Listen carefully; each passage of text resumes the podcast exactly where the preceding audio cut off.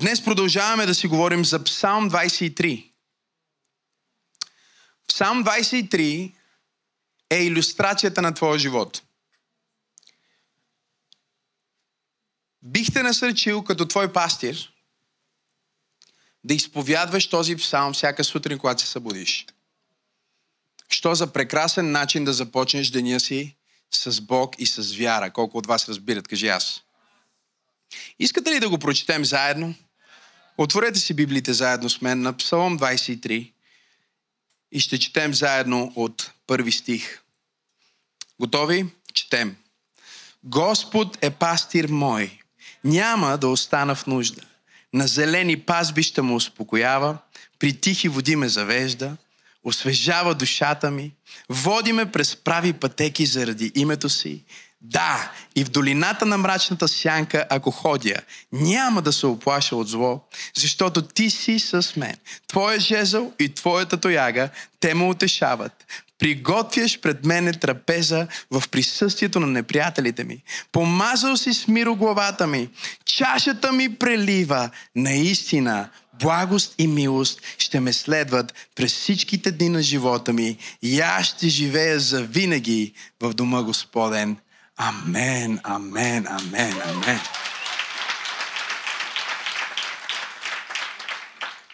Бих искал да започнете да го изповядвате това всяка сутрин. Казвам ви. Но докато го изповядвате, не дейте просто да го казвате. Тук ли сте? Искам да го виждате и да го чувствате. Искам да си го представяте.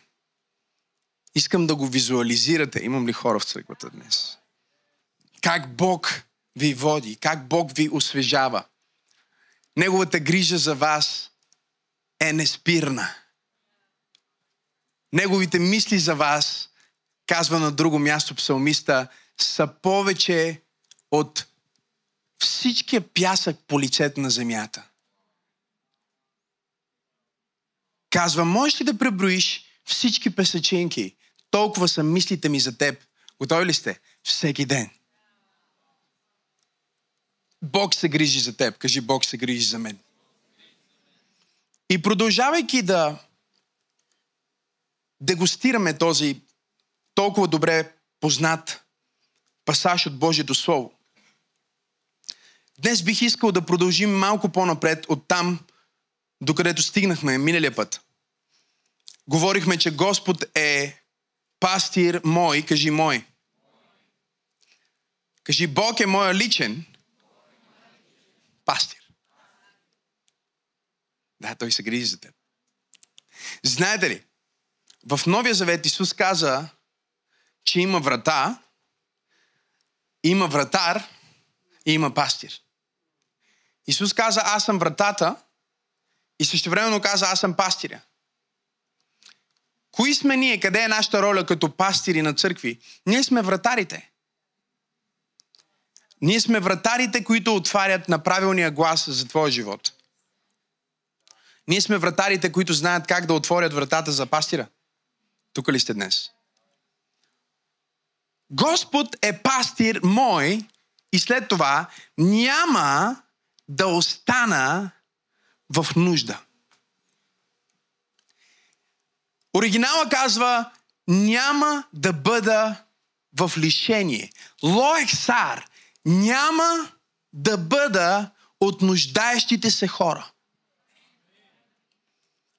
Мога да мина през затруднение, мога да мина през положение, в което нямам достатъчно снабдение, но това не означава, че ще остана. Аз не се идентифицирам с моето моментно положение, аз идентифицирам с моята вечна принадлежност. Аз принадлежа на пастиря.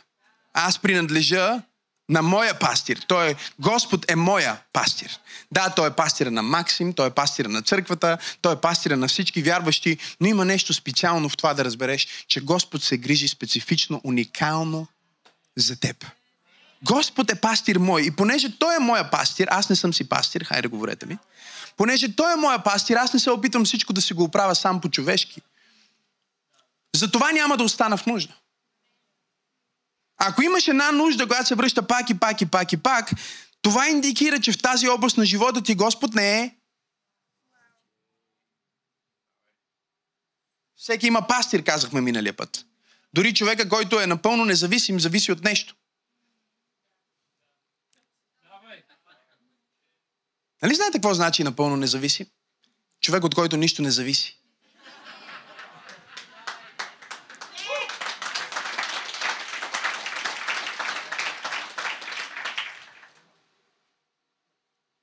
Всеки има пастир. Кой е твоя пастир?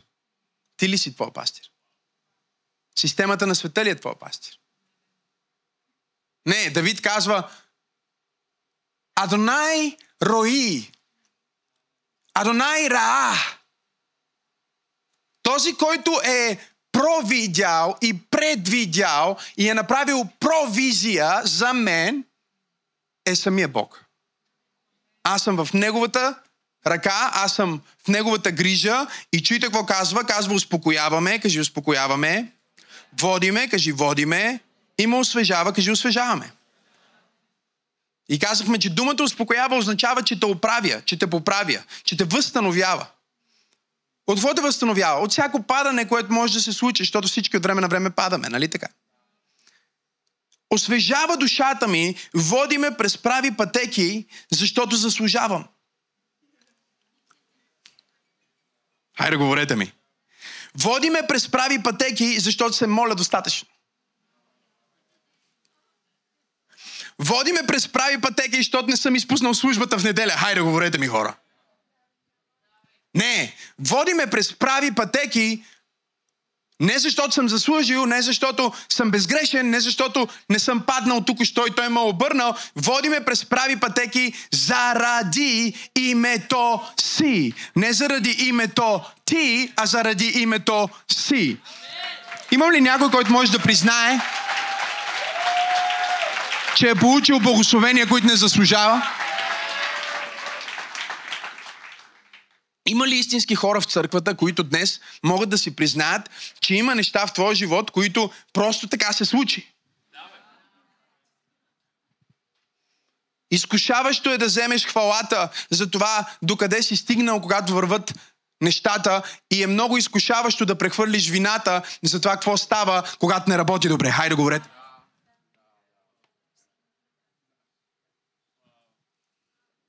Хората сме уникални. Ние си мислим, че когато губим в живота, някой друг е виновен. А когато печелим, а основно заради нашето усилие.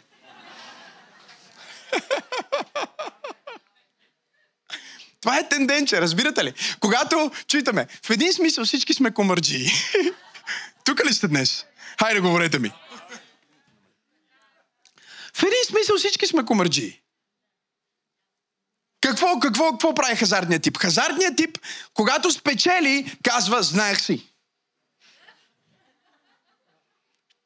Аз стратегически помислих и се избрах точно този подход. Аз съм стратег. И когато изгуби, казва, казиното е вино.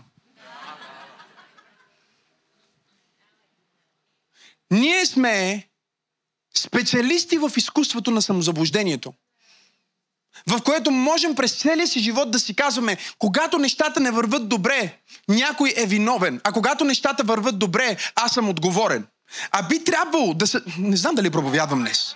Би трябвало да осъзнаем нещо за живота с Бог. И то е, че благодарение на Неговото дело и завършеното дело на Господ Исус Христос на кръста, ние не получаваме това, което заслужаваме. И не само, че не получаваме това, което заслужаваме, получаваме онова, което не заслужаваме. Това е истинската благодат. И затова псалмиста казва, Господ е пастир мой, няма да остана в нужда. Той ме успокоява, Той ме води, Той ме храни и най-вече Той ме води през правите пътеки. Аз не бях сигурен, че тази пътека е правилната пътека. Защото има пътека, която изглежда като че те води към живот, но те води към разруха. Има пътека, която... Мога ли да проповядвам днес? Аз знам, че ти би искал сега да кажеш, че в момента най-сетне си стигнал до живота, който ти искаш и в крайна сметка знаеш какво искаш. Защото тенденциозно ние поглеждаме назад и казваме, окей, аз не съм това, което бях, когато бях на пет. Така ли е, говорете ми? Всяко пет годишно момче иска да е тракторист.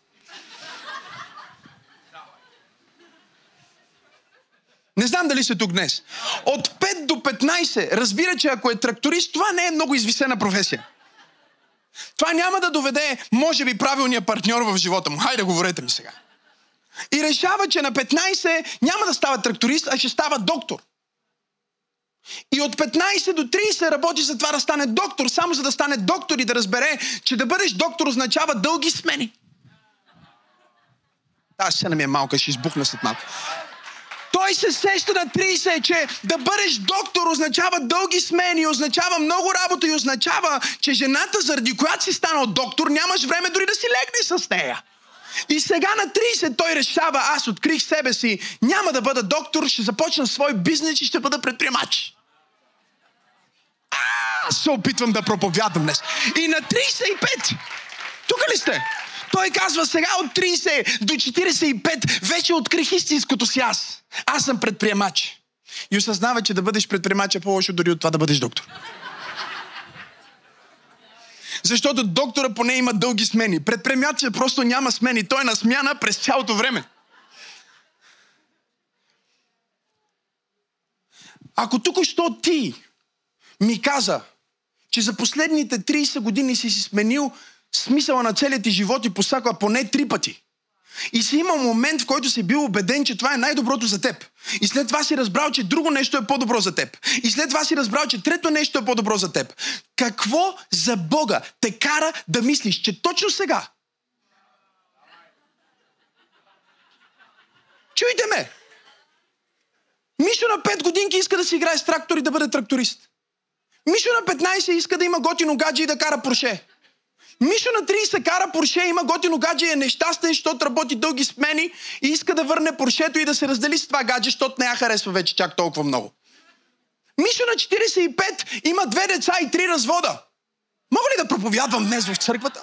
Какво те кара да си мислиш, че знаеш точно коя е правилната пътека за теб? И ако ти си ходил последните 5 години в правилната пътека, ако някога си улучил джакпота на живота, ако нещо хубаво, добро, удовлетворяващо се е случило в твоя живот на тази земя, аз съм изпратен от Бог да ти кажа, че Той е направил прав път за теб само заради името си.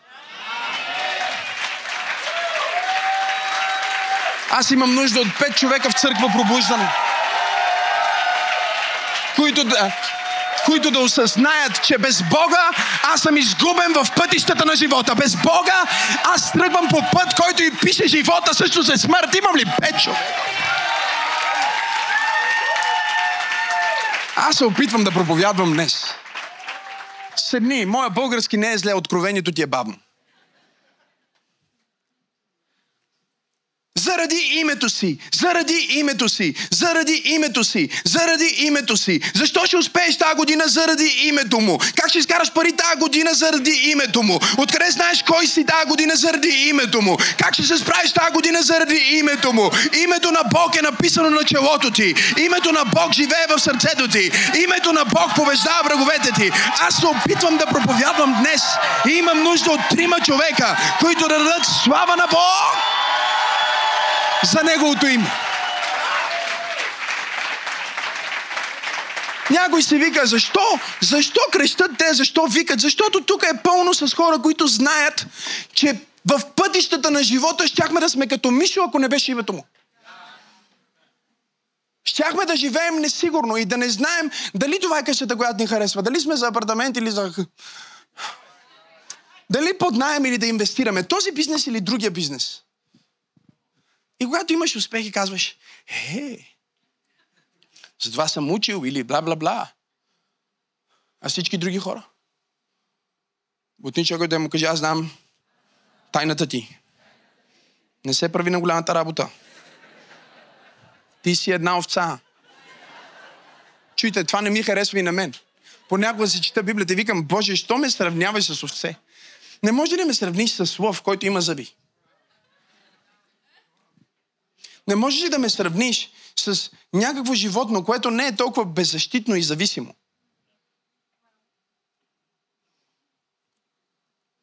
Бог казва, аз ще имам целият кредит за, за хубавите неща. Бог казва, аз ще получа цялата слава за успехите ти. Защото ти си знаеш и трябва всички други да знаят, че без Бог ти не ставаш. Дори няма да говоря за човека, на който му се случват непредвидени неща. Ние искаме да мислим, че света и, и, и историята е по някакъв начин под нашето, нашето водителство или нашия контрол. Ние не искаме да си признаем, че ако изтрием само 8 имена от последните 100 години, щяхме да живеем в напълно различна планета. А, изтрите Мартин Лутер Кинг, изтрите Хитлер, изтрите Ганди. Само трима казах. За последните 100. И живеете в тотално друга вселена. Има много неща на тази земя, които не зависят от нас. Но няма нито едно нещо, което не е под Божия контрол. И Бог казва, ако аз съм твой пастир, няма се тревожиш. Не казва, няма да имаш проблеми. Разликата между теб и онези, които се пастируват сами, е, че те трябва да си оправят проблемите, а ти можеш да си легнеш, знаеки, че имаш проблеми. Защото дори когато спиш, някой работи по твоите проблеми. Не заради теб, а заради името си. Дай му слава, ако вярваш. Боже, аз дори не съм стигнал до стиха, който искам да проповядвам. А, стигнах, стигнах, стигнах. Да! Кажи да. И как обичам тази дума. Да! И в долината на мрачната сянка, ако ходя, няма да се оплаша от зло, защото ти си с мене, твоя джезъл и твоята тояга те му утешават. И тук вече става екзотично. Приготвяш пред мене трапеза в присъствието на неприятелите ми. Помазал си с миро главата ми и чашата ми се прелива. Ако си водите записки днес, проповедта ми се казва Маси и врагове да се справиш с хейтерите. Маси и врагове да се справиш с хейтерите. Времето, в което живеем, е време, което е изпълнено с омраза. Социалните мрежи дават възможността на най-неграмотния, циничен психопат да изкаже своето мнение безнаказано.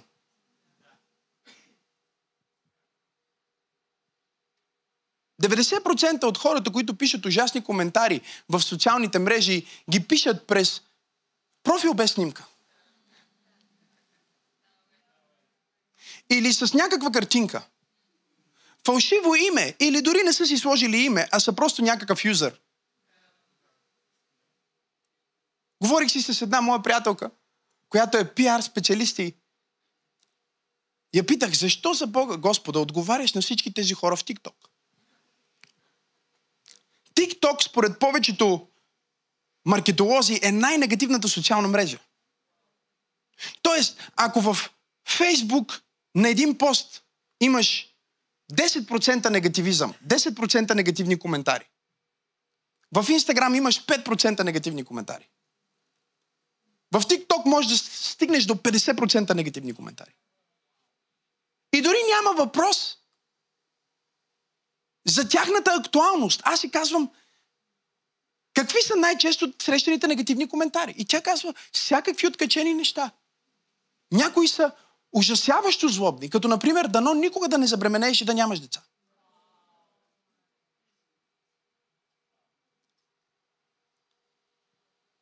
И ти си казваш, що за човек стои от другата страна на екрана, скрит за това име юзър нещо 7845, с снимка или без, с някаква картинка, но никога с неговото истинско лице. Какво се случва в душата на този човек, за да седне и да ти напише няма да имаш никога деца?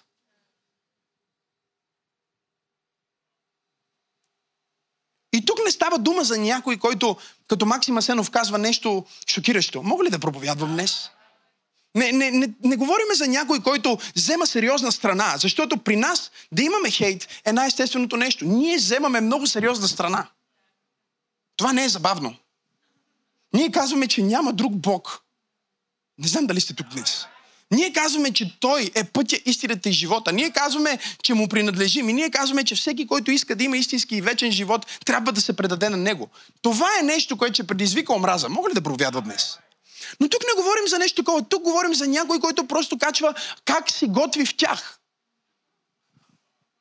И е мразен. Мога ли да проповядвам днес? Тук говорим за някой, който просто качва как се целува с своя партньор и е мразен. От хора, които никога не са го виждали, никога не са го чували. И днес това е като епидемия, която залива специално младото поколение и толкова много хора, които са по-слаби психически, не могат да спът, не могат да си почиват, защото през цялото време тези гласове на омраза са в главите им.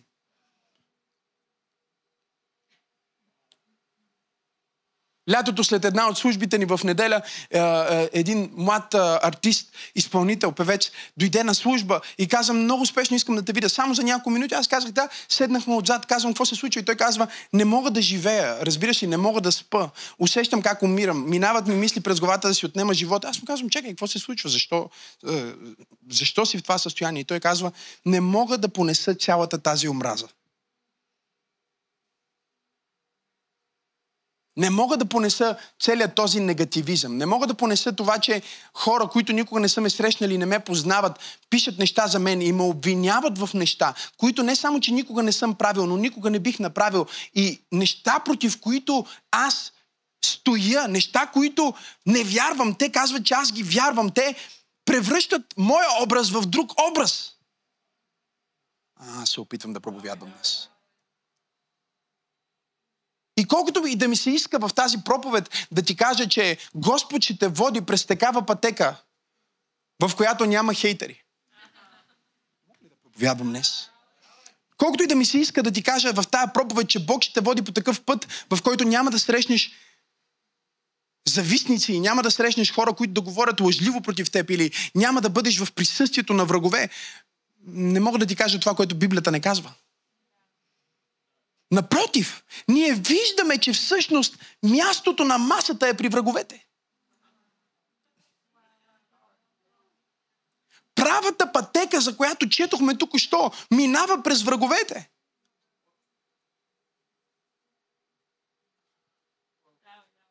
Хората четат Библията и си мислят, Господ е пастир мой и си представят едни шотландски зелени полета. Не, не, не, не. Тук става дума за Давид, който пише за юдейската пустиня. Че Бог е моя пастир в юдейската камениста пустиня. Тук ли сте днес? Знаете ли какво значи юдейската камениста пустиня? Значи, че ако си с някой, който знае пътя, можеш да намериш оазис. Но ако си с някой, който не знае пътя, ще живееш в пустинята и ще умреш в пустинята.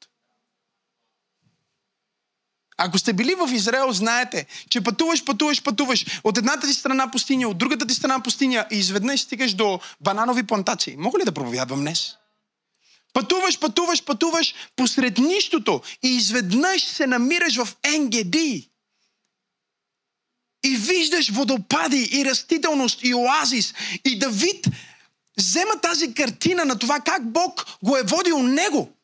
Защото той самия е бил тази овчица, която е бягала от Саул из пустинята.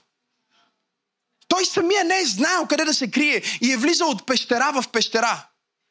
Докато един ден Бог го завел на това място наречено Енгеди, където ако отидете в Израел, трябва да отидете да видите този резерват, да видите как наистина има оазис в пустинята. Наистина има място, където има тихи и спокойни води. Кажи тихи и спокойни води където Бог успокоявал Давид, където Бог сега Давид ни казва, иска да успокои всеки един, който вярва в Него. Бог ни успокоява при тихите води. Не знам дали сте тук днес.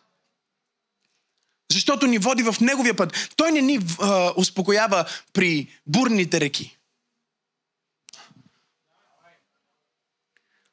И ако само това хванете и си тръгнете от тази проповед, разбрахте. Защото ние искаме нещата да са бурни, да се случват бързо, да бушуват, да имат скорост. И добрия пастир казва, не може да го пуснем там, защото като се наведе да пие, с тази вълна, която му е на главата, потокът движещ се с такава скорост, ще напълни вълната с вода и овцата ще се отдави. Не знам на кой проповядвам днес. Успокой се малко. Бог те води по-бавно, за да можеш да оцелееш. Бог си взема времето с теб и те води на спокойни води и те успокоява, защото Той знае, че ако тръгнеш с това темпо на живот, няма да можеш да се справиш с темпото. И водата, която трябва да те напоява, благословението ще те потопи. Водиме през прави пътеки заради името си. Тези прави пътеки, брати и сестри, са нови пътеки, защото ако водиш една овца през същите пътеки отново и отново и отново, овцете са едни от най-деструктивните животни на планетата Земя. И другата причина Бог да ни сравнява с овце е, че те са същества, които са основно ръководени от навик. Не знам дали сте тук днес. Тези същества, основно, основно ръководени от навик, Жоро, те минават по един и същи път всеки Божи ден. Ако овчара не ги преведе през друга пътека, с няколко минавания те ще унищожат собственото си пасище. И затова един опитен пастир ще сменя полетата, на които ги води. Не знам дали сте тук днес. Ще ги води един път от тази страна, ще ги води един път от другата страна, а по някой път ще ги прекара през долина. Мога ли да проповядвам днес? Защото той знае, че ако всеки път спираме на едно и също място, първо вълците ще знаят къде сме спрели. Боже, защо не направи чудото този път, както го направи миналия път? Защото дявол е доста тъп и той очаква винаги Бог да се движи по един и същи начин в живота ти. И ако Бог се движеше по един и същи начин в живота ти и те караше през едни и същи пътища, дявол ще, ще да те чака и да те пресрещне на пътя, който Бог е минал миналия път. Но понеже Бог използва различен път всеки път, Бог работи по друг начин във всеки ден в твоя живот. Дявола никога не може да те хване и никога не може да те спре, защото той е подготвил за тебе. Ръкопляскай, ако вярваш. Бог е подготвил за тебе трапеза. И той казва, аз знам пътя до тая трапеза. Ама да ходиме там, където бехме миналия път. Не, не, не, не, не. Там те чакат змии. Хайде, говорете ми. Там те чакат вълци, там те чакат дяволи. Мога ли да проповядвам днес на някой в църквата? Там те чакат врагове, за които ти дори не знаеш. Затова аз няма да те карам през същия път. Аз ще те карам през другия път. Аз ще те карам през новия път. Аз ще те карам по пътя, по който аз знам. Аз знам мислите, които мисля за теб, казва Господ. Насилите мисли за мир, а не за зло. Да ти дам бъдеще и надежда. И на друго място казва, моите мисли не са като твоите мисли и моите пътища не са като твоите пътища. Защото ти си мислиш, ей така ще го направя. Ще ще се опитам да си го направя лесно. И всеки път, когато се опиташ да си го направиш лесно, ти става по-трудно. Не се ли научи в този твой живот, че ефтиното ти излиза по-скъпо? Че бързото накрая става по-бавно. Че това, което ти си мислиш, а, ето така ще нацакам системата, а накрая те прави роб на системата. Бог ме е изпратил да проповядвам на някой под звука на моя глас и да кажа, довери се на Божиите пътища. Довери се на Божието водителство. Довери се на това, което Бог ти показва. И ако Бог ти показва да минеш от тук, дори и да изглежда като че е долината на мрачната сянка, ако ходя в долината на мрачната сянка, аз пак няма да се оплаша от зло, защото ти си с мене. Хайде! Ти си с мен. Какво се опитваш да ми кажеш, пастор Максим? Опитвам се да ти кажа, че не е важно откъде минаваш, а е важно с кой минаваш. Ако ходя през долината на мрачната сянка, няма да се оплаша от зло. С други думи, единственият начин да се оплаша е да спра да ходя.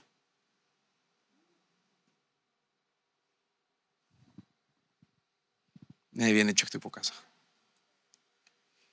Той казва, ако ходя, няма да се оплаша.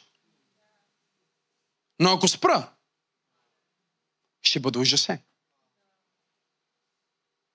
Проблема ни не е, че минаваме през долини. Проблема е, че много хора спират в долината на мрачата сянка. Те не минават през долината, те си правят палатка в долината.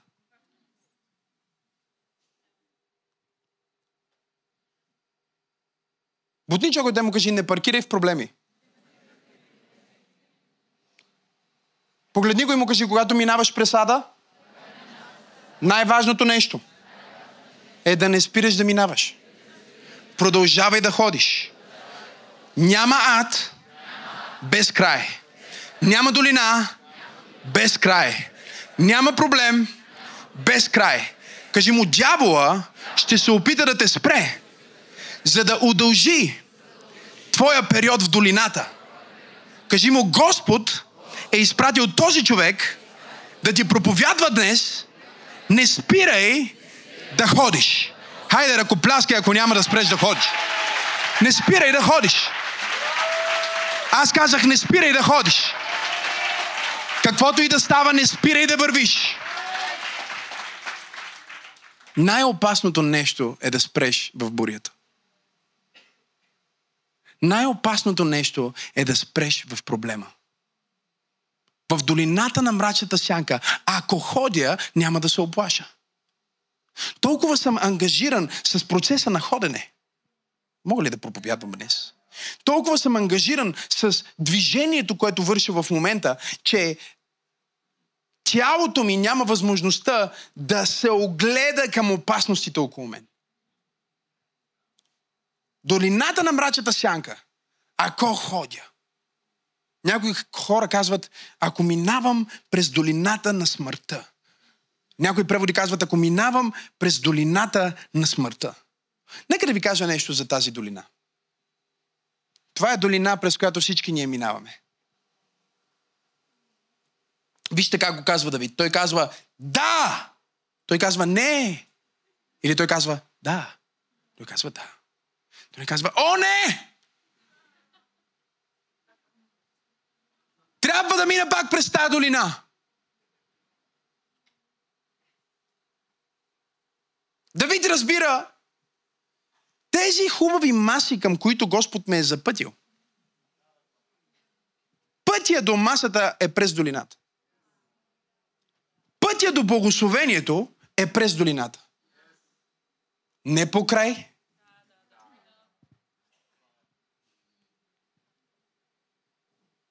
До кога ще се опитваш да избегнеш това, което Бог ти позволява да минеш? Кога ще разбереш, че това, през което Бог ти дава да минеш, е за да те тренира? Всички ние минаваме през неща всеки ден в живота си. Дори в най-хубавия сезон в живота ни минаваме през долина. В поне една област. И Бог казва, не е важно през какво минаваш. Много по-важно е как минаваш. Минаваш ли смазан, наведен или минаваш стоически? С увереност и с вяра, че същия Бог, който ме е превел вчера, че същия Бог, който ми помогна преди 5 години, че същия Бог, който направи онова чудо, е същия Бог, който е способен и днес. Долината се е променила. Може би аз съм се променил. Може би обстоятелствата се променили. Но има един, който никога не се променя. Той е същия вчера, днес и завинаги. И моето упование е в Твоя жезъл и в Твоята тояга. Знаете ли какво е жезъл? Жезъл значи, че Бог, един овчар обикновено има или две пръчки, едната е жезъл, едната е тояга, или една дълга пръчка, която от едната страна е жезъл, от другата страна е тояга. С едната страна той казва, ти ме утешаваш, ти ме успокояваш. Защо? Защото твой овчар не е беззащитен. Може би ти се чувстваш беззащитен, но той не е беззащитен.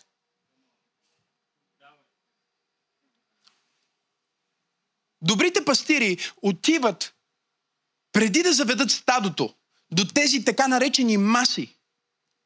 Наричат се маси. Наричат се трапези. Тези уникални пасища, на които много често обаче, за съжаление, гъмжи от хищници. Гъмжи от опасности. И най-честото нещо, което застрашава живота на тези овце, са определен тип растения, които са абсолютно отровни за тях, но те обичат да ядат. О, да проповядвам ли по това? А, това мога да го проповядвам.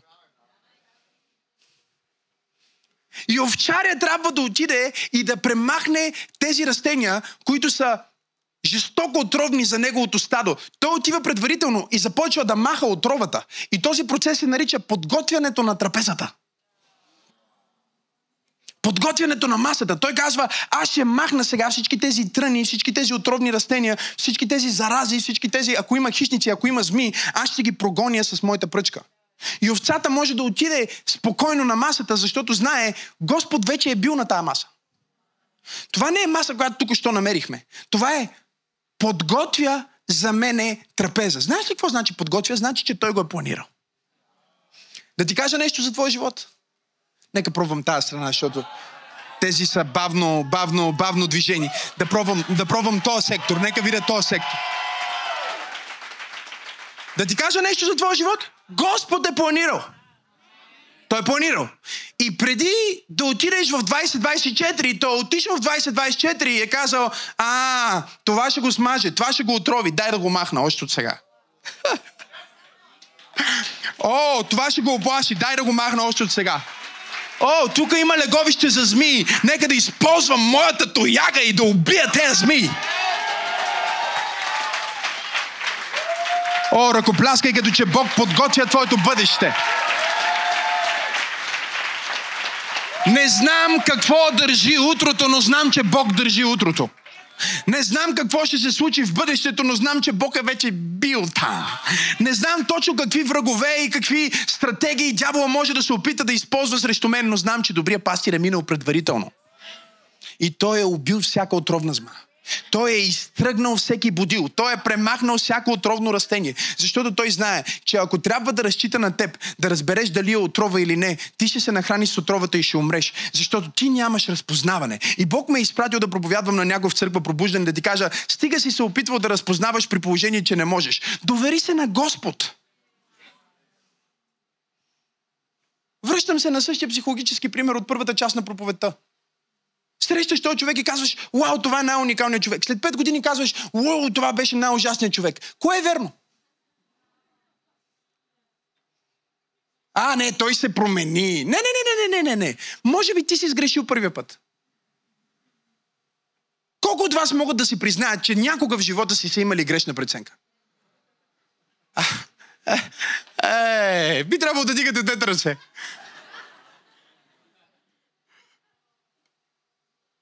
И пак ти имаш дързостта да седиш в тази проповед и да си мислиш, че сега си преценил правилно. Този път вече съм прав. Казал комарджията.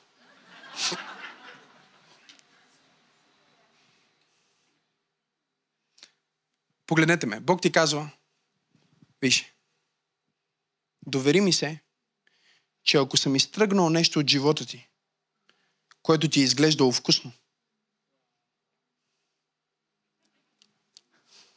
Съм го махнал, защото е било отровно.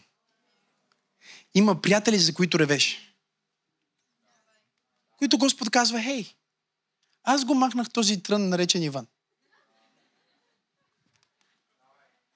Има гаджета, за които ревеш. Мога ли да проповядвам на несемейните? Които Господ казва, аз го махнах този трън от теб. Бог е подготвил трапеза за теб. Аз казах, че Господ е подготвил поле за теб. Кажи подготвил. Кажи подготвил. Кажи означава провизия. Означава план. Означава, кажи, че Господ е минал предварително.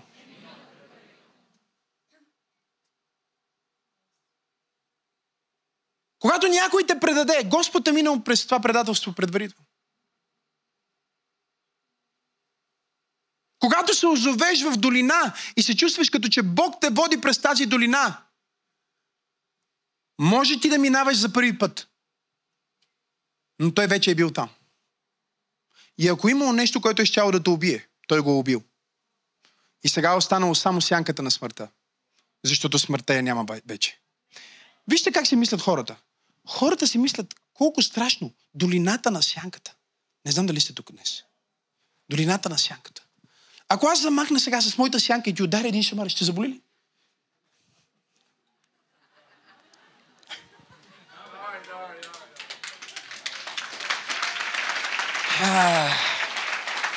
Ако те бутна с моята сянка, ще паднеш ли? Давид казва, всички тези неща, които ме плашат, не са реални а са единствено доказателство, че от другата им страна има светлина. Защото няма сянка без светлина.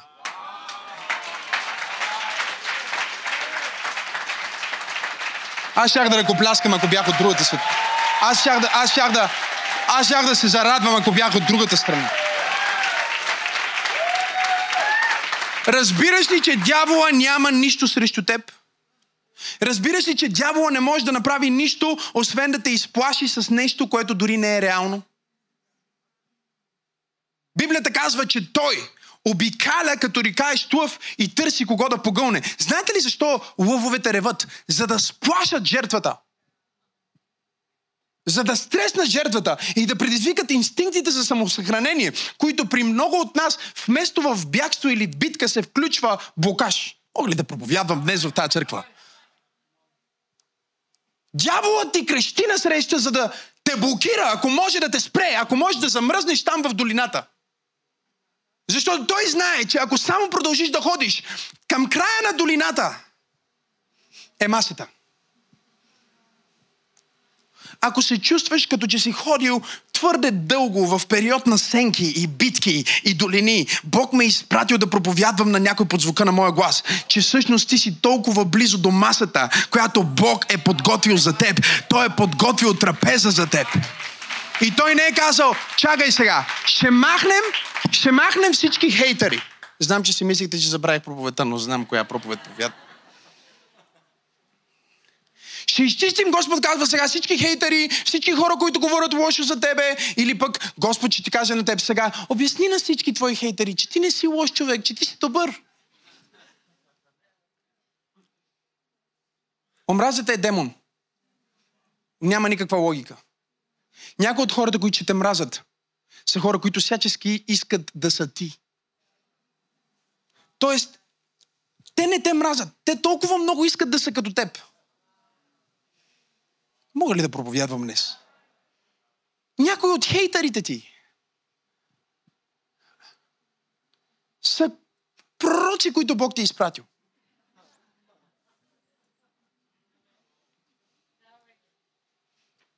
Аз съм чувал всякакви неща за себе си.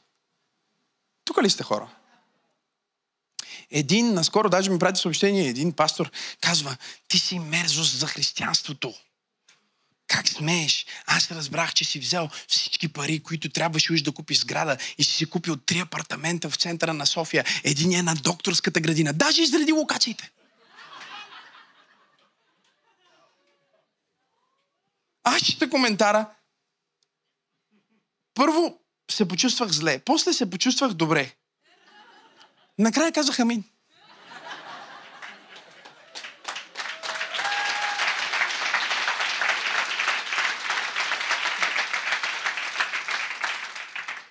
Единственото, което това съобщение ми казва, е, че ако той беше в моята позиция, това е което той би направил. Хейтерите ти казват повече за това, кои са те, отколкото кой си ти. Интригантите ти казват повече за това, което те мислят за теб, но го казват под формата чух един човек. Внимавай много с хора, които ти говорят против други хора, защото те правят същото, когато ти си други хора. И българския ми не е развален, просто твоето откровение е слабо. Имаш ли приятели, с които стоиш и цялата тема на разговор са някои ваши други приятели? Познай какво. Когато са с другите приятели, цялата тема на разговор са другите им приятели. не, не, не, не. Английски и български говоря перфектно. Просто проблемът е, че откровението ти е бавно.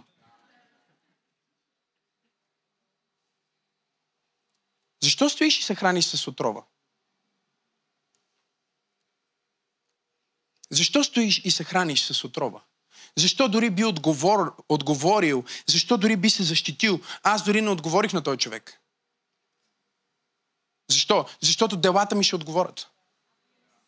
Идва 17 декември. Няма какво да говорим. А какво по отношение на тези апартаменти в докторската градина и всички тези места? Казах ви, хейтерите ви са пророци те предсказват онези неща, които Господ е подготвил за вас. Знаете ли защо? Защото когато Господ ги гонеше от масата, правише място за вас. И те разбраха преди вас на коя маса ще седите. Вие трябвало да ръкопляскате. Вие трябвало да викате. А, Бог не е честен. Бог има любимци. Мога ли да проповядвам днес? Един пастор каза, Бог няма любимци. Това е лъжа от дъното на Ада. Аз съм му любимец. Кажи, аз съм любимец на Бог. Разбира се. Той вика, Бог няма любимци. Как няма любимци? Всички са любимци. Кажи, аз съм Божия любимец. О, с, вя... с... Ако можеш да го кажеш малко повече вяра, наистина ще повлияе на живота ти. Кажи, аз съм любимото дете на Бог. Почувствай го, повярвай го. Излез на работа с тази изповед. Отиди на сделката с тази изповед. Излез да пееш с тази изповед. Аз съм, от любим, аз съм от любимите. Аз не съм от отритнатите, маргинализираните, отказаните, неприятите. Аз съм от онези, които Бог казва, за този ще подготвя трапеза.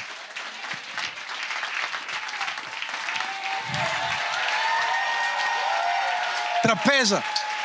Трапеза, чуйте, в присъствието на неприятели. Кажи маси и врагове. Кажи върват заедно. Не можеш да го разделиш. Чуй ме. Ако имаш хейтери, огледай се за маса. И ако имаш маса, огледай се за хейтери. Ще пробвам другата страна. Ако имаш сериозен проблем и хора, които те мразят, и обстоятелства, които те мразят, вируси, които те мразят,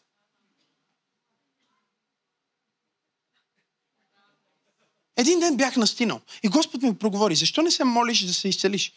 Викам, това е само една настинка. И Бог каза, знаеш ли, че всяка настинка идва за да те убие? Този вирус не си казва, а, сега за малко ще отида да го притеснявам, после ще го пусна. Не, не, не, не. Идва, ако може да те убие. Казах в името на Исус, Боже, аз вярвам сега да бъда изцелен. Почнах да се моля за себе си.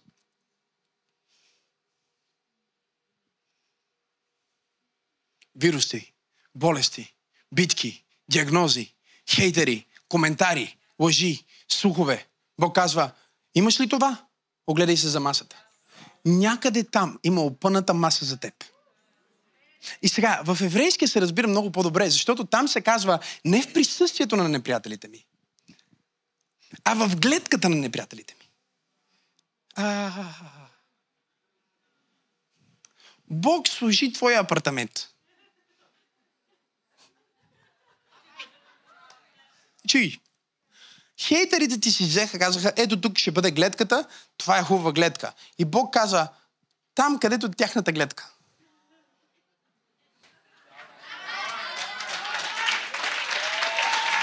He prepares a table in view of my enemies. Той подготвя трапеза в гледката на враговете ми. Чуйте ме, обръща се, който те мрази най-много на тая страна, гледате как успяваш. Гледа на другата страна, гледате как успяваш. Обръща се на тази страна, гледате. На където му е гледката, на там успяваш. Аз пророкувам на някой днес в това богослужение. О, нека пробвам тая страна с това пророчество. Аз казвам, че на всяко място, на което имаш омраза, ще имаш благословение. Бог ще те благослови в гледката на хората, които казаха, че ти никога няма да успееш.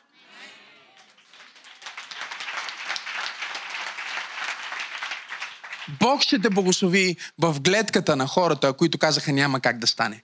Бог ще, Бог ще каже, записвай ме, сега записваме. Този каза, че ще се провалиш. Този каза, че си нахрани майко. Този каза, че за нищо не ставаш. Сега, когато те благославям, ще се погрижа всеки един от тях да има вип места към твоето благословение.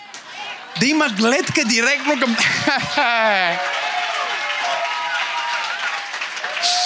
О, аз се опитвам да проповядвам на някой. Бяхме като наематели във Васил Друмев 37. Мога ли да проповядвам? Преди 5 години. И идва една зима. И аз събирам екипа ни за редовната ни молитва и организационна среща и казвам, вижте какво. Не знам какво ще стане. Но Бог ми показа, че преди да го осъзнаете, ще трябва да се махнем от тук. И те стоят и ме гледат като овчици.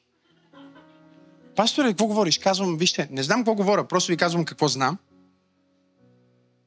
Така че трябва да подготвим къде ще се събираме предварително, защото виждам, че ще стане нещо. Нашия екип започна да гледа за зала, започна да води преговори. Без да казваме на никой. В първата неделя на новата година тогава имахме рекордна посеща... посещаемост на нашата църква. Тогава имаше 550 човека дойдоха на църква. Ха? 600. Някъде там. Вярващите, погледнете ме, вярващи, които бяха домакини на тази зала. Тази зала е собственост на едни американци. Тези вярващи християни са техните домакини. Те ни я дават под найем. Видяха толкова много хора. Веднага след службата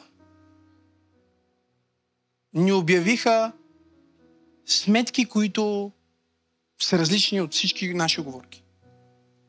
Не само това. Казаха, вие ни дължите за ток екстра пари. Ние казваме, добре, нека извадиме сега всички документи. Документите пише едно, вие казвате друго. Защо така? Или ще ни платите. Или другата неделя няма да ви пуснем да влезете тук. Те си мислят, че сега ние ще се изплашим и ще кажем, леле, какво ще правим другата неделя? Дай да им дадем сега тези пари. Кажа с две думи. Човека нещо е станало. Дали е имал ипотека, нещо не си е платил, има някакъв проблем, трябват му пари. И гледа нас и казва, сега от тези ще си взема парите. Добре дошли в България. Трябва да направим една такава рап песен. Добре дошли в България. И екипа сега е в шок. Нашите хора вадат всички документи, всичко не излиза. Но са притиснати. Дай поне да платим поне една неделя да можем да сме спокойни, после ще се оправим. Човека казва, ще платите, но няма да платите по сметката, която ви е по договор. Ще платите в моята лична сметка. Той мисли, че ние сме много тъпи овце. Не е просто овце, а екстремно тъпи. И аз му казвам, чакай сега. Това е християнин. Той се води вярващ християнин, проповедник. Фалшив. Казвам, чакай сега, аз по договор имам да плащам на американците, ти си някакъв посредник. Това е сметката, която те са ми дали, на която аз съм се разписал. Сега ти искаш аз да ти дам хикс хиляди лева в твоята лична сметка, на база какво? Тук трябва в този договор да се направи анекс, който казва сметката вече не е тази, сметката е тази. И аз имам бележка. И утре, като твоите шефове дойдат от Америка и казват, хей, вие не сте, ми плащали, не сте ни плащали найем 3 месеца, не сте ни плащали сметки, ние имаме документ, че ти си се разписал, че това е сметката, в която е трябвало да се плати и ние сме платили. А, не, аз ще ви направя проблеми, а, сега ще видите, вие имате толкова много озвучаване, камери, всичко ще затворя сградата и ще ви взема всичко. Казах, о, извинявай много, прости ми. Всичко ще оправим, викам. Не се тревожи, всичко ще оправим. Утре съм при тебе, шефе. Утре всичко ще оправим. Това е нова тактика. Когато бях малък, понеже бях много малък, бавно, бавно пораснах, и хората, нали, когато си в махалата, всичките мислят, че си малък, значи ще те правят на две сотинки. И някой батко се заяжда с мене. Вижте ме. И ми казва, е, ти нещо, майка ти, баща ти почва да ме обижда, да ме, нали, иска да ме мани. И аз знаете ли как казвам? Вижте ме, вижте ме, казвам. Не бе, бате, не така. Ставам, аз съм седнал от него. Не бе, бате, не така. Моля те. Па-па! Преди да е разбрал. Той е нокаут. Аз бягам.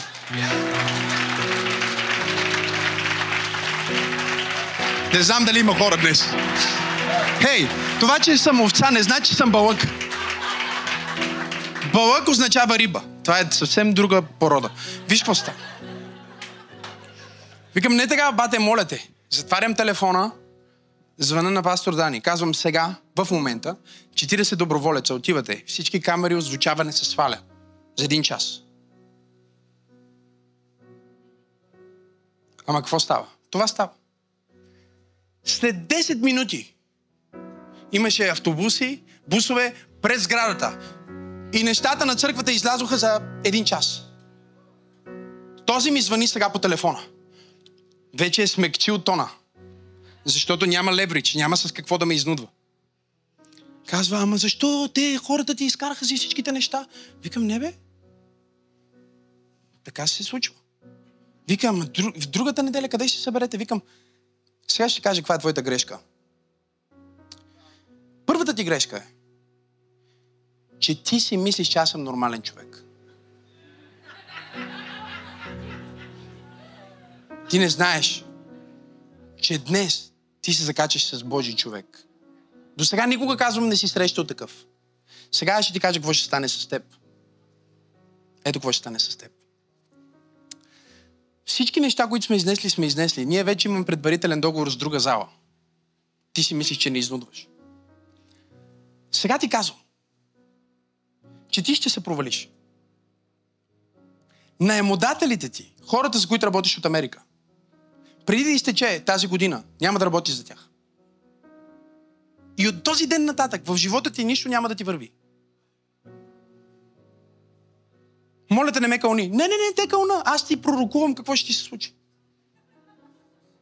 И казах, и баща ти, който бута а, моята секретарка на вратата, лично той ще ми даде ключовете за тази сграда. Следващия път, когато говориш с мен, ще бъде защото аз купувам тази сграда, ти няма да работиш за тези хора и баща ти ще ми даде ключовете. Познайте кой ни даде ключовете.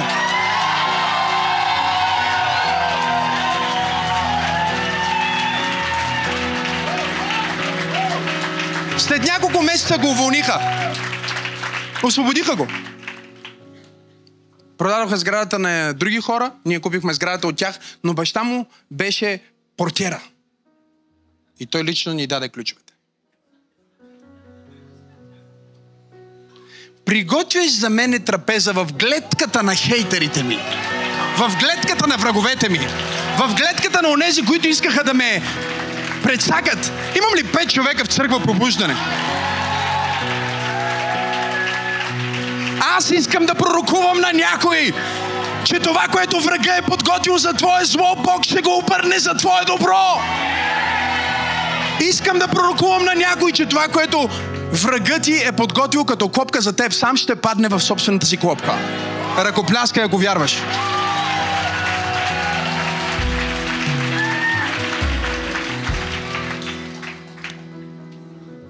Кажи, аз съм дете на Бог.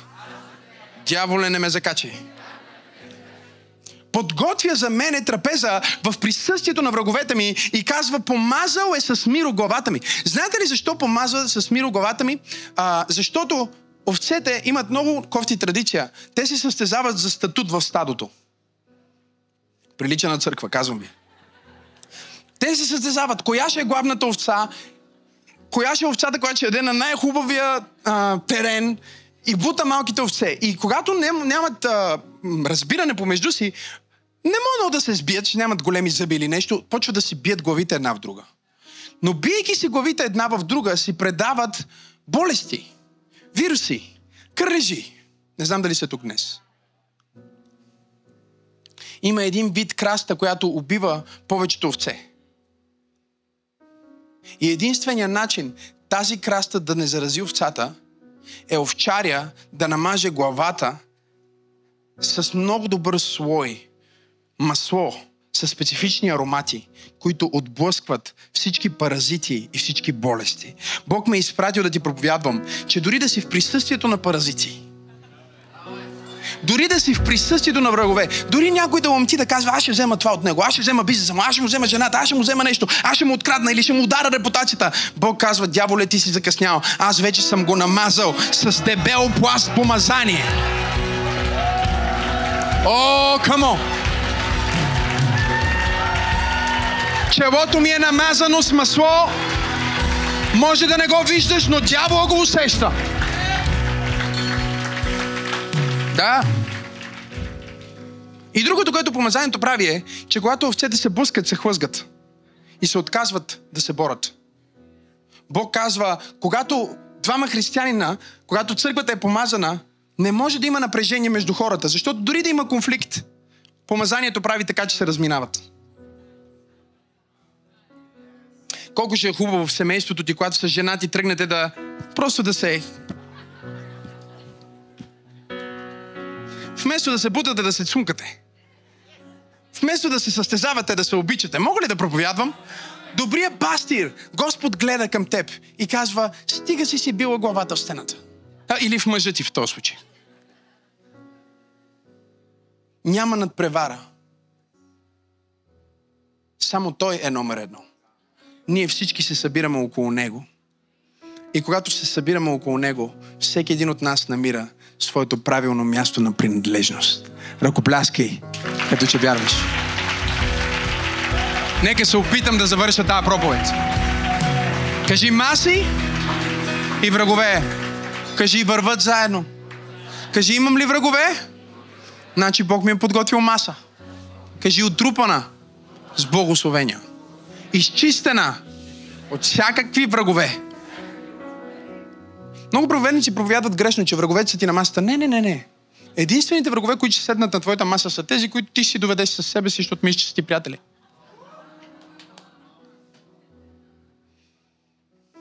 Що се отнася до сериозните ти врагове, Бог ще направи така, че да са достатъчно близо да си в гледката им.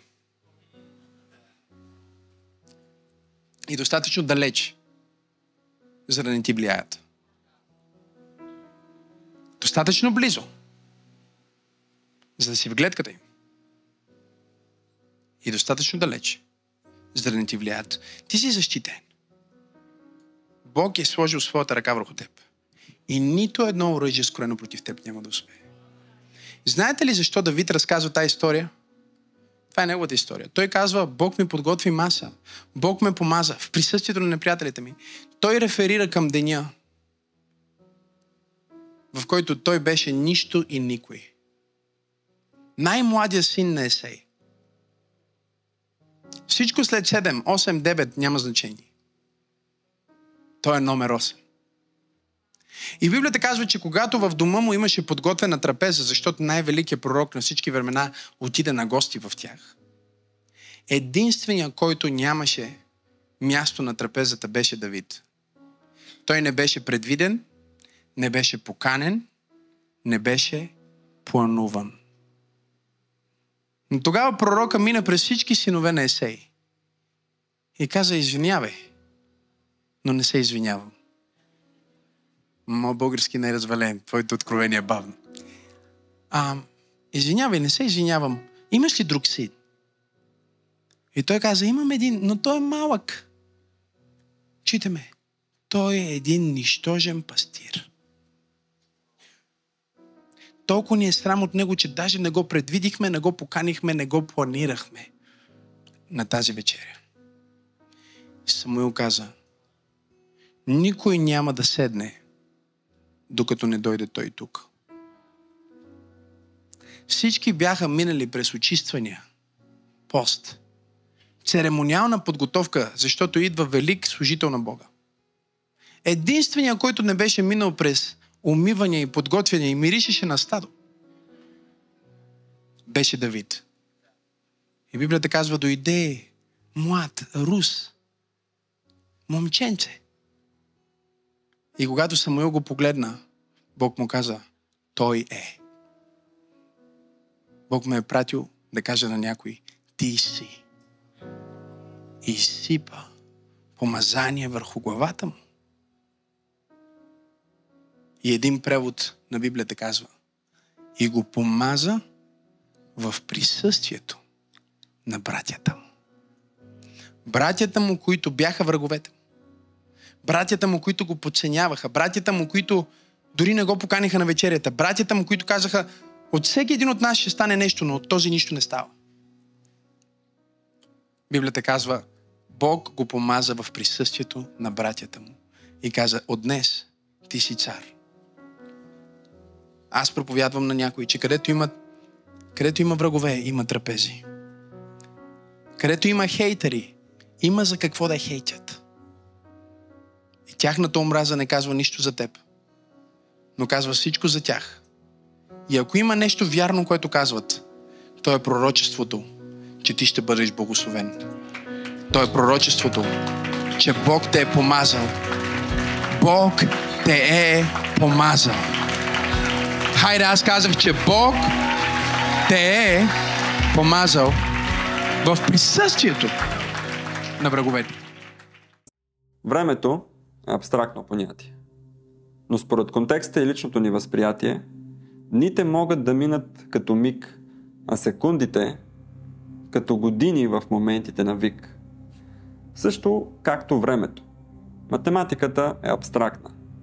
Едно плюс едно понякога не прави две, колкото и да е акуратна. Числата често си променят стоеността. Зависи само от думата в края на реда.